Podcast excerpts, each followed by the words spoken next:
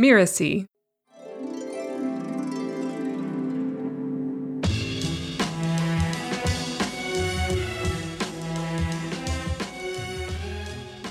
They either market it in a way that feels good, but they get no clients. Right. But they, they at least get to sleep at night, or they can market in a way that works, but now they can't sleep at night.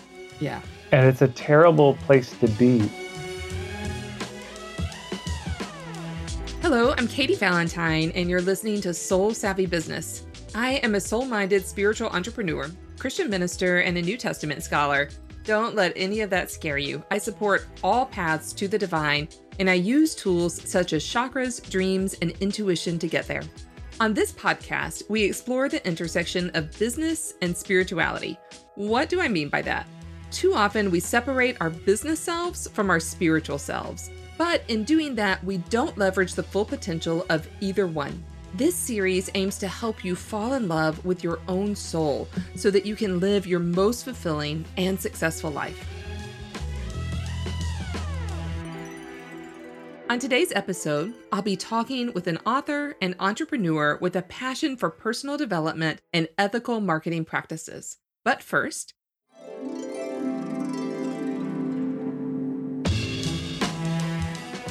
In every episode, I offer a tip around abundance and your spiritual journey. The little abundance tip for you for today comes from something I did this morning. I'm sharing it with you simply because it made me very happy. I recently ordered a candle recycling kit because I burn a lot of beeswax candles that are pretty eco friendly and non toxic. And as a result, I have a lot of half melted, weirdly shaped beeswax lumps sitting around all over the place. I can definitely afford to buy new candles, and don't worry, I keep the local candle makers in business. But I also like to be craftsy. So this morning, I made my first ever candle, and it was so joyous. I melted down the wax, I put in this wick, and I slowly poured the melted wax and made a solidified, now recycled beeswax candle. And it just brought this huge smile to my face all day long because A, I made a candle. B, it fits in with my ethics of reuse. And C, it was like cooking, but without all the ingredients that I can no longer eat. Well, how does this relate to abundance? It's really about the joy of it. This candle burns right beside me all day on my desk, and looking at it made me incredibly happy. And it really is those happy, positive feelings when we take joy in simple things in life that helps bring abundance into our awareness and into our life. And we put that in the quantum field and then we bring it right back to us. So let me encourage you to do something that brings you joy. It doesn't have to be making candles, of course, but I'm really curious to know what your candle project is to light up a little bit of abundance in your life.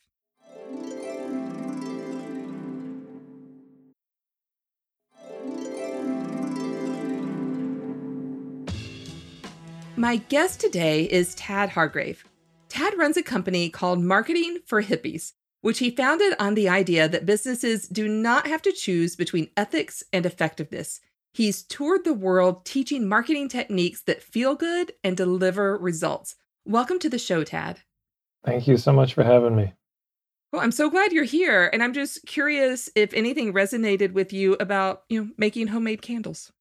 Yeah, well, it's at the end of the day, all of our abundance comes from the land.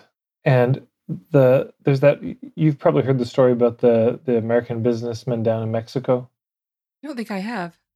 So the, the short version is American businessman, very successful, goes down to Mexico and he sees a Mexican fisherman pulling up his boat, and he strikes up a conversation.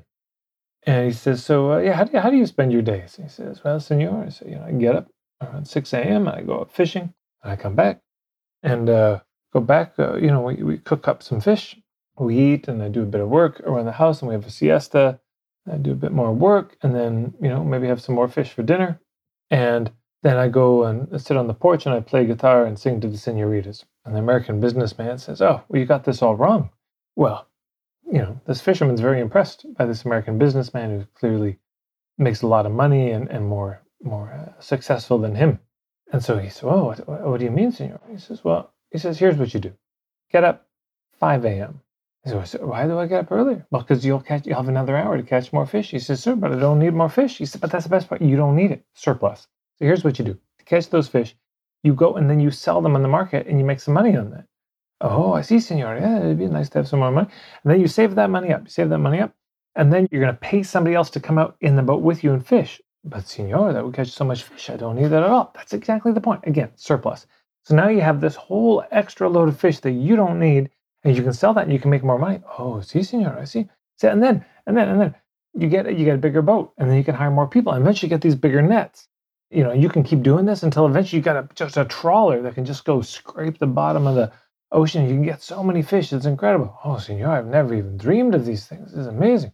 He says, Yes, this is incredible. He says, I haven't even started. Because then you build that up for a while. Then you go public, you do an IPO, boom, and you sell it, and you're a gazillionaire. Senor, that's amazing. What happens then? I don't know. You do whatever you want. Get up at 6 a.m., go out fishing, catch some fish, come back, have a siesta, you know, play guitar, sing to the senoritas in the evening. so it's, um, you know, one of my colleagues, Alex Baisley, said one of the smartest things I've ever heard around business. He said, when you're thinking about your business, start with a lifestyle you want to have and then back your business model into that.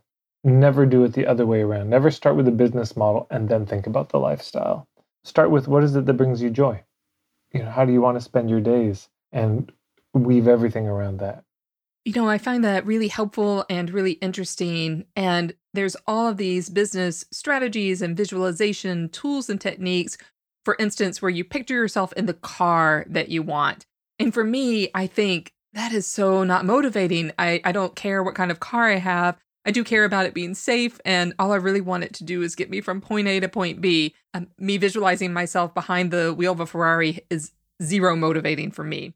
So that story helps put this kind of strategy into perspective. And I really like what you say about starting with the lifestyle you desire and working backwards from there. So, Tad, one thing I ask every single guest is what word or words you use to describe whatever it is that you consider to be the divine. I'm really curious what that might be for you. You know, I mean, God is fine with me. But, you know, the, I think it's the Anishinaabe in Canada. Their, one of their words is uh, Gichimanadu. I think I have it right, which means sort of great mystery. And that, that also works for me. I like that maybe tell us a little more about what that means for you. Well, it's interesting. There's two different etymologies from two different parts of the world around mystery. The Greek word for mystery, I believe, also has this connotation of it shuts the mouth. And I think there's two meanings of that. One, you stop talking, which is probably useful for most of us. But second, you stop consuming. You stop eating everything, which is such an affliction of the modern world, the consumer culture, just taking in.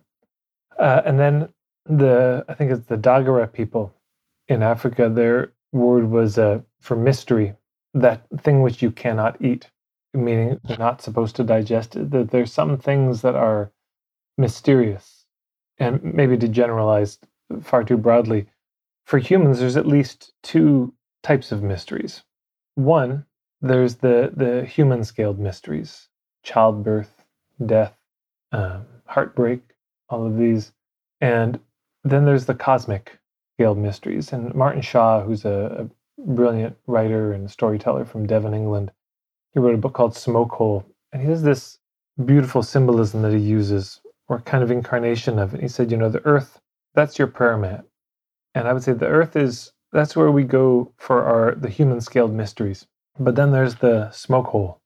In so many old houses from around the world, of course, there's a smoke hole. Often the hearth was right in the center of a lot of these traditional homes, and the smoke go up through, and there'd be a little hole for the smoke to get out. And through that hole, you can see the, the stars and the moon at night, and you can see the big mystery through that, which is probably a fairly accurate uh, summation of the human experience. We only see so much through that hole. There's only so much of the mystery we get to even see as it as it passes by above us. And that human life is a sort of in between those two, the the prayer mat and the smoke hole. And that smoke that goes up, well, you know, there's the umbilicus, there's the tree of life that connects us to them up there, whoever they might be. So that's that's some of it. Thank you for painting that portrait for us, which is so much more descriptive even than a word or words. And sometimes, you know, the great storytellers can um, say it without really saying it, which is what I feel like you just did. Um, so thank you for that image, those images of the divine. Well, I would love to know a little bit about your religious or your spiritual upbringing, what that was like for you when you were growing up. Yeah, uh, United Church on Easter and Christmas. And, you know, it was hippie parents. So there was that as the, I guess, the anthroposophy, which I didn't really understand and still don't have much adult grasp of it. And my mom was very clear with my brother and I that uh, we'd have to figure it out. We'd have to figure out our own spiritual path. And she didn't mind whatever. You know, Christianity was what she was brought up in. My mother's father was a Greek Orthodox minister. And so there was the hellfire brimstone on that side of the family. And then uh, just kind of, I don't know, Christian light. It, was, it wasn't heavy in the rest of right. the family. And so I, I didn't have a lot of that growing up. What about sort of the informal spirituality growing up? Or less formal in terms of institutional? Yeah, I was always curious. I was insanely curious as a younger man, you know, as a boy, uh, what's it all about? And I, I wanted to have those conversations with just about everybody, but there wasn't really anyone around. And I don't think parents are always the best people to talk with because there's, you know, so much stuff between kids and their parents, and it can get in the way of that conversation, uh, which is why grandparents or uncles and aunts or, right. you know, um, other elders in the community play such a role. But there weren't a lot of those around when I was growing up. So there was a lot of reading books. It was more the personal growth. I remember one of the first books that I, I came across in the, I don't know, personal growth nonfiction realm was uh, Leo Buscaglia wrote a book called Love. And I remember distinctly being on the number five bus sitting outside at 124th Street and 102nd Avenue, and the sunlight was streaming in on me. And I remember feeling this just blissful contentment reading that book and feeling like oh somebody else is thinking about this and and uh, they're thinking about all the things i think about but they're so much older and wiser and i just felt like i discovered all the treasures of the universe in reading that book yeah you've just put it on my to be read list so i don't think i've read mm. that one so thank you for that well you gave us a little bit of a glimpse with your description of abundance with the earth and with your description of the divine as well. So I'm really curious, what does your spirituality look like now? Personally, as a practice, the work of Byron Katie, who wrote a book called Loving What Is, if I have a main practice, I haven't done it for a while, that's that's been my main practice. And it seems to me there's this relationship between uh, stories and spells. And so much of the rest of my life as it seems to me now, anyways, is going to be about spell breaking in some way. And that spells, the consequence they seem to have on us is they stop us from seeing reality clearly. We can't see the world as it is. Somebody says to you when you're a kid, you're stupid or you're ugly or you can't sing or you can't dance or you're weird. And that's a spell uh, that gets put on the kid. And they can carry that their whole life. And the story, on the other hand, makes the world more available to people it seems to me, I mean, gosh, there's a lot to say about Jesus and, and his parables, but it seems to me that in the parables, in the parabolic function, is to hand the world back to people for reconsideration. So that when Jesus says, don't cast pearls before swine, of course, there's the, you know, there's all the racist implications about that, about the pearls being the word and the swine being Jews. And then there's the other implication that most people go with, which says, uh, you've got this really precious thing, and these people just can't appreciate it. They don't know how to, you know, admire what you have, and don't waste your time with them. Uh, so, you know, you're a little bit better than them because look at you, you've got pearls. And I got this from Stephen Jenkinson, and his observation was this: he said maybe what Jesus was saying was, so you're trying to feed jewelry to pigs, and just handed it back to people for their own examination to look at the formulation they'd become so sure about. Maybe when he said, you know, a man can't ride a two different donkeys going in two different directions, you can't serve two masters, you can't serve God and mammon at the same time. Yeah. And maybe Jesus was actually saying, you can't, can you? It would be good if you could. It would be good if you could tend to the material life and the spiritual. But I'm looking at you, and no judgment, but I'm seeing that you can't do that. You don't seem to have that capacity. So it strikes me that that's the function of storytelling or parables is it's not a lecture. It's not a diatribe, it's not propaganda, it's not a marketing message, it's just a, an image. It's a story that gives us the space and the freedom to uh, encounter the world. Your words about the parables really um, strike home with me because I've done quite a bit of study on them, and they are kind of onion layers right there. I, I like your description. One of my colleagues at Heretic Happy Hour described them maybe as they're like a Zen koan. Yeah. Where we can meditate on their meaning. And just even in this short time we've been talking, you're such a storyteller and um, we'll we'll get into your kind of ethics around marketing and how you run your business really soon but it's even describing your spirituality through a story seems that it can't quite be condensed to any one thing but it's a multi-layered part of who you are? Well that's one of garrison keillor's observations. I think it was him. And he said uh he said you get to a certain age and you realize there are no answers. There's only stories. Mm. so that feels very true for me. Um, I think storytelling is how all of our ancestors conveyed what they'd learned about how to live on particular pieces of land, how to be a good human being, how to be good to each other, the relationship to the big mystery of it all. Well, us a little bit about how your spirituality influences the way you think about money, the way you think about abundance, especially, you know, in, in the kind of work that you do. It's a strange thing, the the whole money conversation because relatively new on the human scene, it seems. And then you get uh I mean just money it used to be all barter and trade, gift economy. There's no doubt. Lewis Hyde wrote a book called um, The Gift, I believe, which I, I can't recommend highly enough to anybody. But it's about the spirituality, the spiritual potency and implications of gifting. And that was how it was all done. Uh, all gift. And then at a certain point you move to money and then you it just becomes further and further abstracted it seems like the earliest writings were actually accounting covered on those clay tablets in uh, Sumeria. Yeah, yeah. Lots of mundane stuff there, yeah. And so it, you know things got to a scale where we just couldn't remember anymore, so we had to write it down, which has its own consequences and is itself a consequence of something. And then you get interest charged on money, and you get the Federal Reserve and that whole racket. Uh, so there's, I suppose, distinctions to be drawn between money and the financial system. That at some level, money is an abstracted version of you gave me two chickens, and here's this little piece of paper, and I owe you to remember that. But we can use it for other things. And I think it's something to be wary of. As soon as we move into abstraction, it's good to keep an eye on that. But I don't have a fundamental problem with that. I don't have a fundamental problem with people in a free market way, meaning, you know, a farmer's market or a craft show, trading and doing that on their own and coming to their own conclusions about what's fair. I think that's beautiful. I'd like to see more of it. it's funny. I realized one day that this word marketing, it's a verb. Now that sounds so obvious, but it's a verb of what? And of course, the root of that is market. And I know it sounds like this is just too simple. And uh, I'm late to the party on this one. But in the modern times, we tend to think of the market as the stock market, but the market is actually one of the most human things there is. It's the meeting place, right?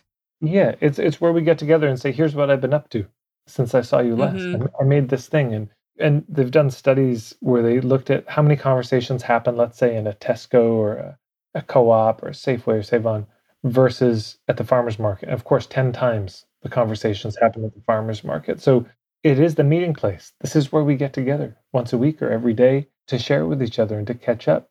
And it's become this abstracted monstrosity that's that's gone so out of control. But to me, what marketing is, it's the market being itself. It's the market doing its thing. That's the verb. That's the gerund form of market. So when you go to a, a market and you smell those smells and you hear the sounds, you know, you close your eyes. That's the market marketing doing its thing. And so that's beautiful. If you go to one of these places that sells all these antique rugs, that's a whole day long thing. You go in, you look at the rugs, and you're poking around. They just think you're a looky loo. They're not paying you much attention. But then you start asking certain questions, and they can tell you're interested. And at a certain point, they close the doors, shutters go up, they bring out the tea, and now they're getting to know about you and your family, and there's a whole rich conversation before the purchase happens. So th- this old school hospitality, uh, you know, of humans appears in the transaction, a deep regard for each other, a deep way of, you know, the namaste uh, thing. You're divine and I'm divine, and we're going to treat each other as if that's true.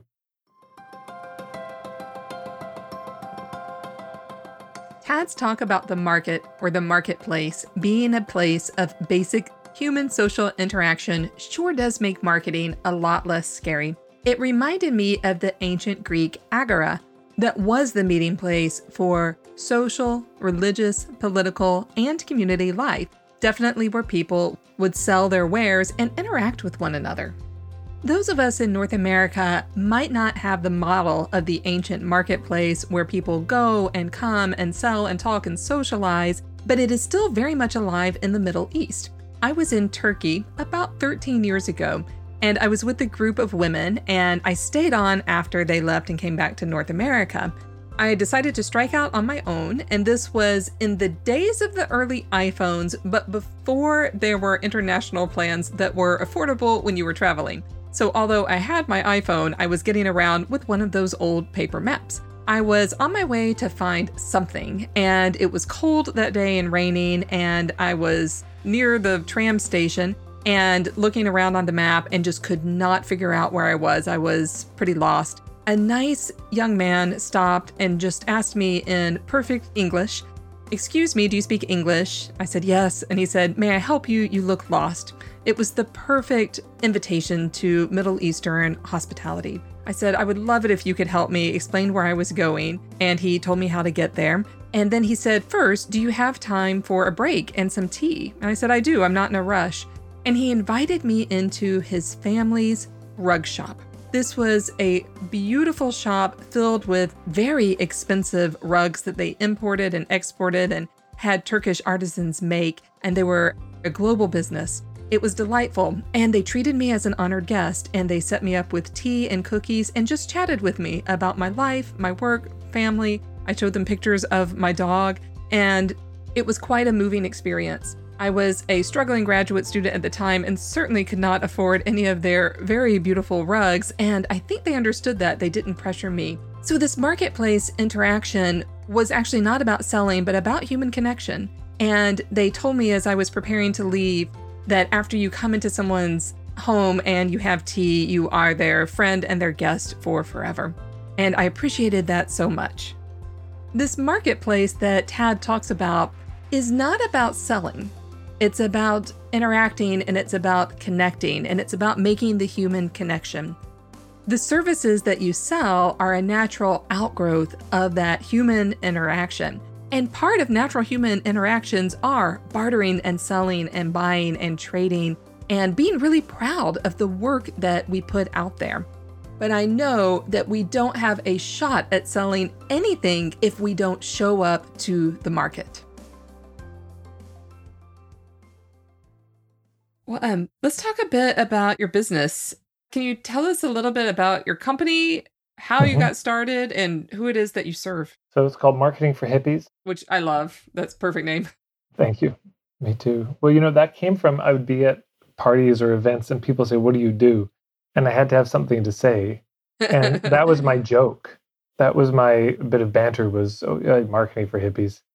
And they would usually laugh, oh, they really need it, or oh, isn't that an oxymoron? And and it, it took me years, genuinely years, before I thought, I wonder if that URL is available. And to my complete shock, it was. I couldn't believe nobody had snatched that yet. So, so yeah, I help hippies figure out how to market their stuff better. And I think for so many of them, as you said in the intro, they feel like they have to choose between ethics and effectiveness. They either market it in a way that feels good, but they get no clients. Right. But they, they at least get to sleep at night, or they can market in a way that works, but now they can't sleep at night. Yeah. And it's a terrible place to be because neither one of those are workable in the long term.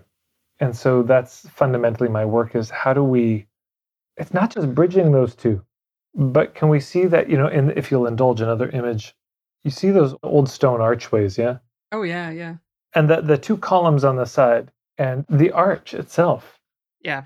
And of course there's that keystone in the middle that yeah, locks them in. And I would say that that keystone is the marketplace.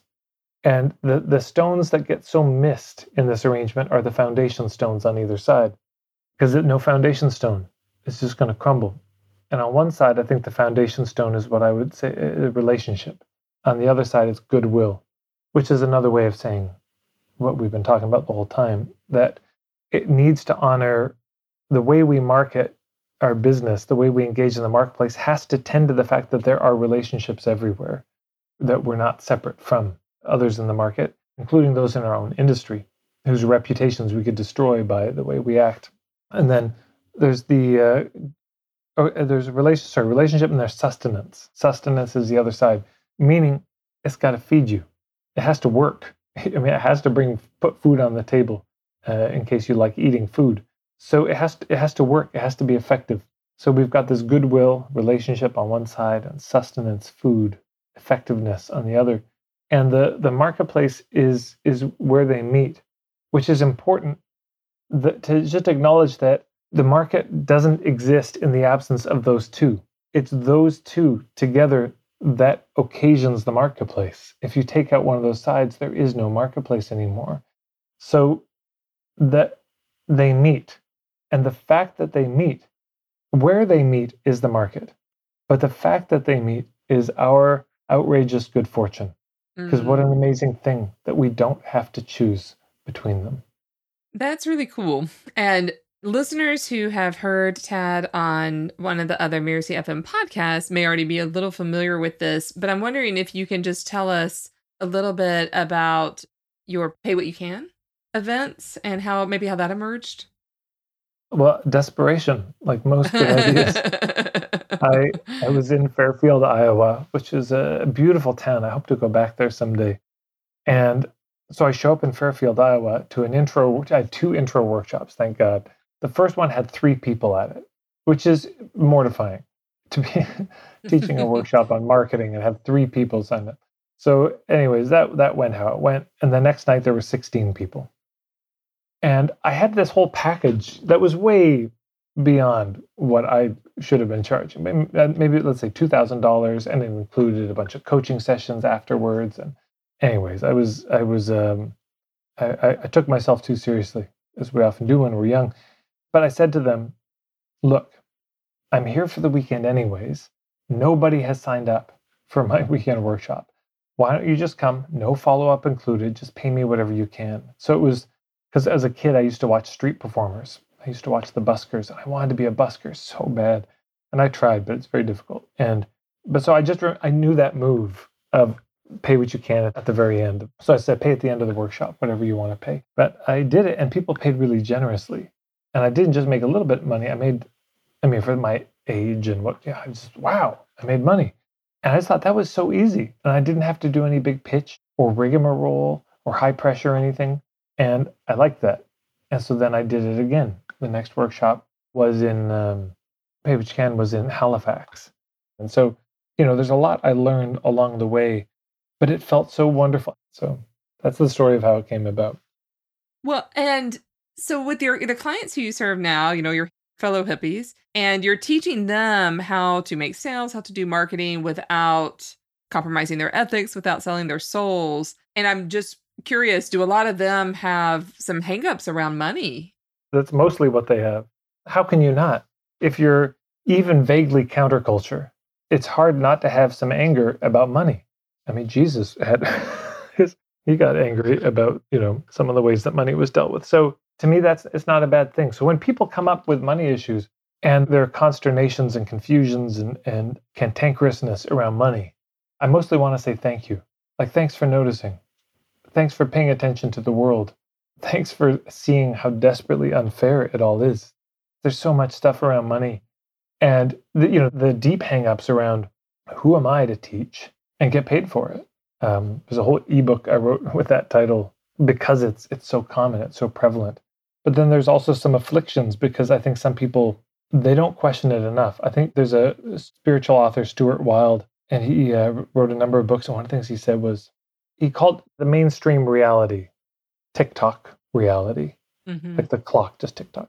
And he said people sometimes will have a spiritual experience that wakes them up out of tick-tock, and that could be a sunset, that could be a falling in love, it could be ayahuasca, it could be prayer, it could be whatever. And he said what's worth noting is the very first instinct that people have when they wake up from tick-tock is they want to teach. You know, there's nothing like the zeal of the newly converted, as right. they say. and people are often too Yeah. young. I mean, there's a reason in traditional cultures there was apprenticeship, both in spiritual matters and in the mundane, woodworking. And of course, the understanding that there wasn't such a chasm between those two, anyways, if at all. So some people just start too soon. I think for most of my clients, they're not posturing, they're more collapsed. And you know what they'll say often is, but you know, in traditional cultures, the elders wouldn't be paid, um, you know, to do the work. To which I say, um, are you insane? Right. Yeah. Have you talked to any traditional cultures? There was absolutely payment for the medicine people. It just wasn't cash. It was chickens, or it was a gift economy. Some Cree elders I spoke with in Alberta, I mean, they said when they were studying with elders, they spent all their money on gifts for elders. hmm They bought horses. Sometimes they bought a car. There were blankets. There was so much giving because the understanding of reciprocity that what you're going to entrust me with is so precious. So I have to try to at least, you have to at least see that I'm trying to match it, though I'll probably fail. I spoke with someone years ago who was considering working with me, and she said, "I, you know, I just don't understand why anyone would need to pay for kind of spiritual coaching." I said, "Well, if we were living two thousand years ago, you could come and live at my house, and I could teach you, and you would like cook." And I was like, "I don't like to cook, so if you want to do that, you can come on over." And she laughed, and I mean, she, I think she Mm. saw the truth of it, and that also it was a joke. I wasn't really inviting her to come and live with me. But I was like, you know, yeah, just like you said, it was just a different exchange of energy that people might have had in you know in ancient palestine than we have now Hmm. well what would you say has been your biggest challenge as an entrepreneur Let me think. I grew up, went to Waldorf, so it was really full hippie. But then I got into the personal growth stuff, which a lot of it is very tied to a kind of capitalist bent anyway. Tony Robbins, you know, I was big into that. And I worked for a franchise of his and I ended up doing sales. And the sales stuff didn't feel good, though some of the marketing stuff I learned I still teach and share today. But that franchise collapsed. And I ended up doing environmental social justice kind of activist gatherings and going to protests and hanging out with all the anarchists. And then I, I really had that, you know, to hell with the system and, you know, to hell with the man, all of that. And I really hated, I got this hatred around capitalism. But then I had to reconcile it with, I had all my friends who were trying to start a business, maybe solar power, maybe they Mhm. were a holistic practitioner, maybe they were some of the early life coaches, and their marketing was terrible. And they would tell me their ideas, and I, oh, I couldn't stop myself. Yeah, it's you Mhm. know your ideas for marketing are awful, so let me help. And so that was what I had to reconcile. I had to realize that Wall Street is different than Main Street. oh yeah you know that local independent businesses are different than mega multinational conglomerate corporations that yes there's starbucks but there's also our bucks you know there's there's a walmart but there's our mart there's a different thing and michael shuman of course his work around local economics he wrote a book called going local the small mart revolution and judy wick uh, who ran the white dog cafe in philadelphia whose tagline should often say, say good, use good food to lure innocent customers into social activism. But that's what I finally settled on. These are different beasts. They're just not the same. Are they both capitalism, free market? I guess so. But there's a kind of cartel capitalism that Mhm. the elite have amongst each Yeah. other. And uh, that's not okay. And we have to do something about that. But we also got to sustain ourselves in the meantime. Yeah, how do we do it? And it's not easy. It's not easy to, um, in the short term, I'll say that. In the short term, it is desperately difficult to marry ethics and effectiveness. But in the long term, that's all there is. Because in Mhm. the long term, it's all word of mouth, it's all reputation. But you can't get that kind of word of mouth and be inconsistent on the ethics. that leads really beautifully into the next question which is for you what does being in alignment mean if anything Yeah, well, if you look at the etymology of alignment, you've got this LIG in it, yeah? yeah And it's the same as in religion and ligament, also connected to legacy. Here's another word I'll toss in obligation, right? So we have religion, obligation, alignment, um, legacy. The LIG, what it seems to mean is something like um, a tether or a tie, like a ligament. It's something that takes things that normally are not going in harmony with each other and it brings them into this temporary, yeah, kind of alignment. So I suppose to me, alignment has to mean I'm tethered to something.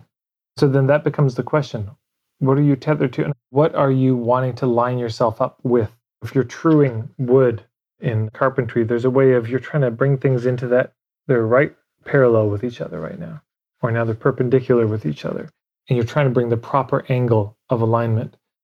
If one is trying to bring oneself into alignment of just profits only, and uh, profits with a with a F, um, the other one might not be so bad. But profits or getting the sale, you know, I'm going to be in integrity and in alignment with my agenda to get people to say yes. I mean, that's alignment. So I don't know if alignment is good or bad. It just means you have lined yourself up and tethered yourself to something. And what is that thing? That's that's my understanding of it. And the case I would make is you tether yourself to um, a commitment to the truth. You know, and in marketing specifically, the translation would be the truth of the question is this a fit or not? Well, and for you, how do you know when you're not in alignment with that truth for you? Well, man, I'm getting so biblical today. By their fruits shall you know them. Mm-hmm. it's very apparent. In the short term, it's not. This is what's so baffling to people. They say, Tad, you talk about this ethics, and I agree. I think the ethics are important. But you see, I went to this workshop and they did all these shady tactics and they made a million dollars in sales. But here's what I see from the inside. Okay, you're right. They made a million dollars in sales in one day, in one workshop. That's very impressive. But did you know that the next day, 90%, 90 of those people called and asked for a refund? Like, did you know that? That's what happens? Oh, I didn't know that. Right, because you're not in the industry.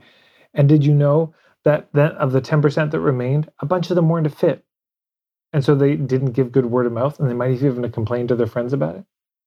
I mean, how effective is this actually in the long term? Simon Sinek, you're probably familiar with his book, Start With Why. I think it's one of the very first things in the book. But he says, basically, he says, I can't say that these shady, manipulative tactics don't work. They do. It's so sad in a way, but they work. All the false scarcity, the hype, the urgency that it's not real, the social proof, the, the schmoozing, it all works predictably well. And it can absolutely get people to buy in the short term. But what it cannot do, he points out, is get people to be loyal in the long term. Mm-hmm. And I remember I asked a dear friend of mine, David Wolf, I asked him at one point, I said, How do you define illness? And he said, Illness is an inconsistency between the will of the soul and the will of the personality. And uh, I can't come up with a better definition than that myself, uh, and certainly not for marketing either. You know, when marketing is your soul is aligned with your personality, it's a beautiful thing to see. Mm-hmm. And when it's not, it's painful to watch. Yeah. And yeah, so for you, uh, do you ever feel yourself, or in the past, have you felt yourself sort of veer, I don't know, veer off in that direction, or maybe when you were younger and first getting started and have to kind of course correct? You know, less so in business.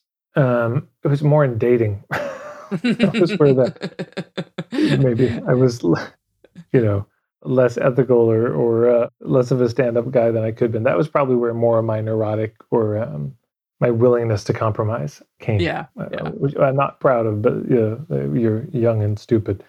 Well, before we wrap up, Tad, any wisdom you'd like to share with the listeners? A final bit of wisdom or advice? Well, one of my friends in um, Edmonton, Lewis Cardinal, he's a Cree fellow, Indigenous, and he said that his uh, elders had told him or made the observation that when babies come into the world, they come in with their fists closed. And that the reason they come in like that is because they have something to give to the community. And so, one of the major functions of culture, distinct maybe from civilization, is to make sure those gifts are delivered. The understanding that if they're coming with them, we must need them for reasons we may not even fully understand. And it seems to me that our role in each other's lives in the absence of culture should be as much as possible to help recognize those gifts in others, to affirm them, and to support them in coming out, and not to distract people. Take the etymology of the word seduce, I think means something like to draw away from. And when people are drawn away from why they're here or the gifts they have to give, that actually has immense consequences on the world. And I see this in so much of the unethical marketing. Of course, people are seduced into spending their time, their money, their energy on things that aren't going to support them, that aren't what they need. And so to me, that's serious this contravening of people's sovereignty and consent. Thank you so much for being here. This has been just a wonderful and soulful conversation. What is the best way for people to find you? Marketingforhippies.com. There's a bunch of free stuff there. I've got an ethical marketing starter kit that people can check out, uh, which is a full footage of the day long workshop I used to charge for, but now it's just available for free. And I've got too many videos on YouTube and, and uh, Uh, a lot on Instagram as well at Marketing for Hippies, but you can find it all through my website. Awesome. I know people will be headed over there. Thank you so much for being here. I appreciate it.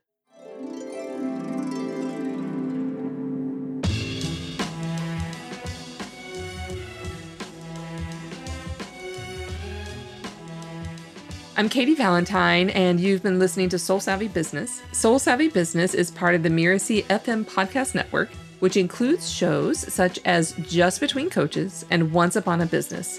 This episode was produced by Cynthia Lamb. I wrote this episode with Melissa Deal and Cynthia. Melissa Deal assembled the episode, and Danny Iny is our executive producer, and post production was by Post Office Sound.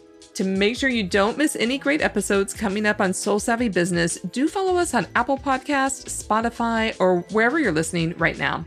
If you like the show, we really appreciate a starred review. It is the best way to help get these ideas out there to more people. And thank you. We will see you next time.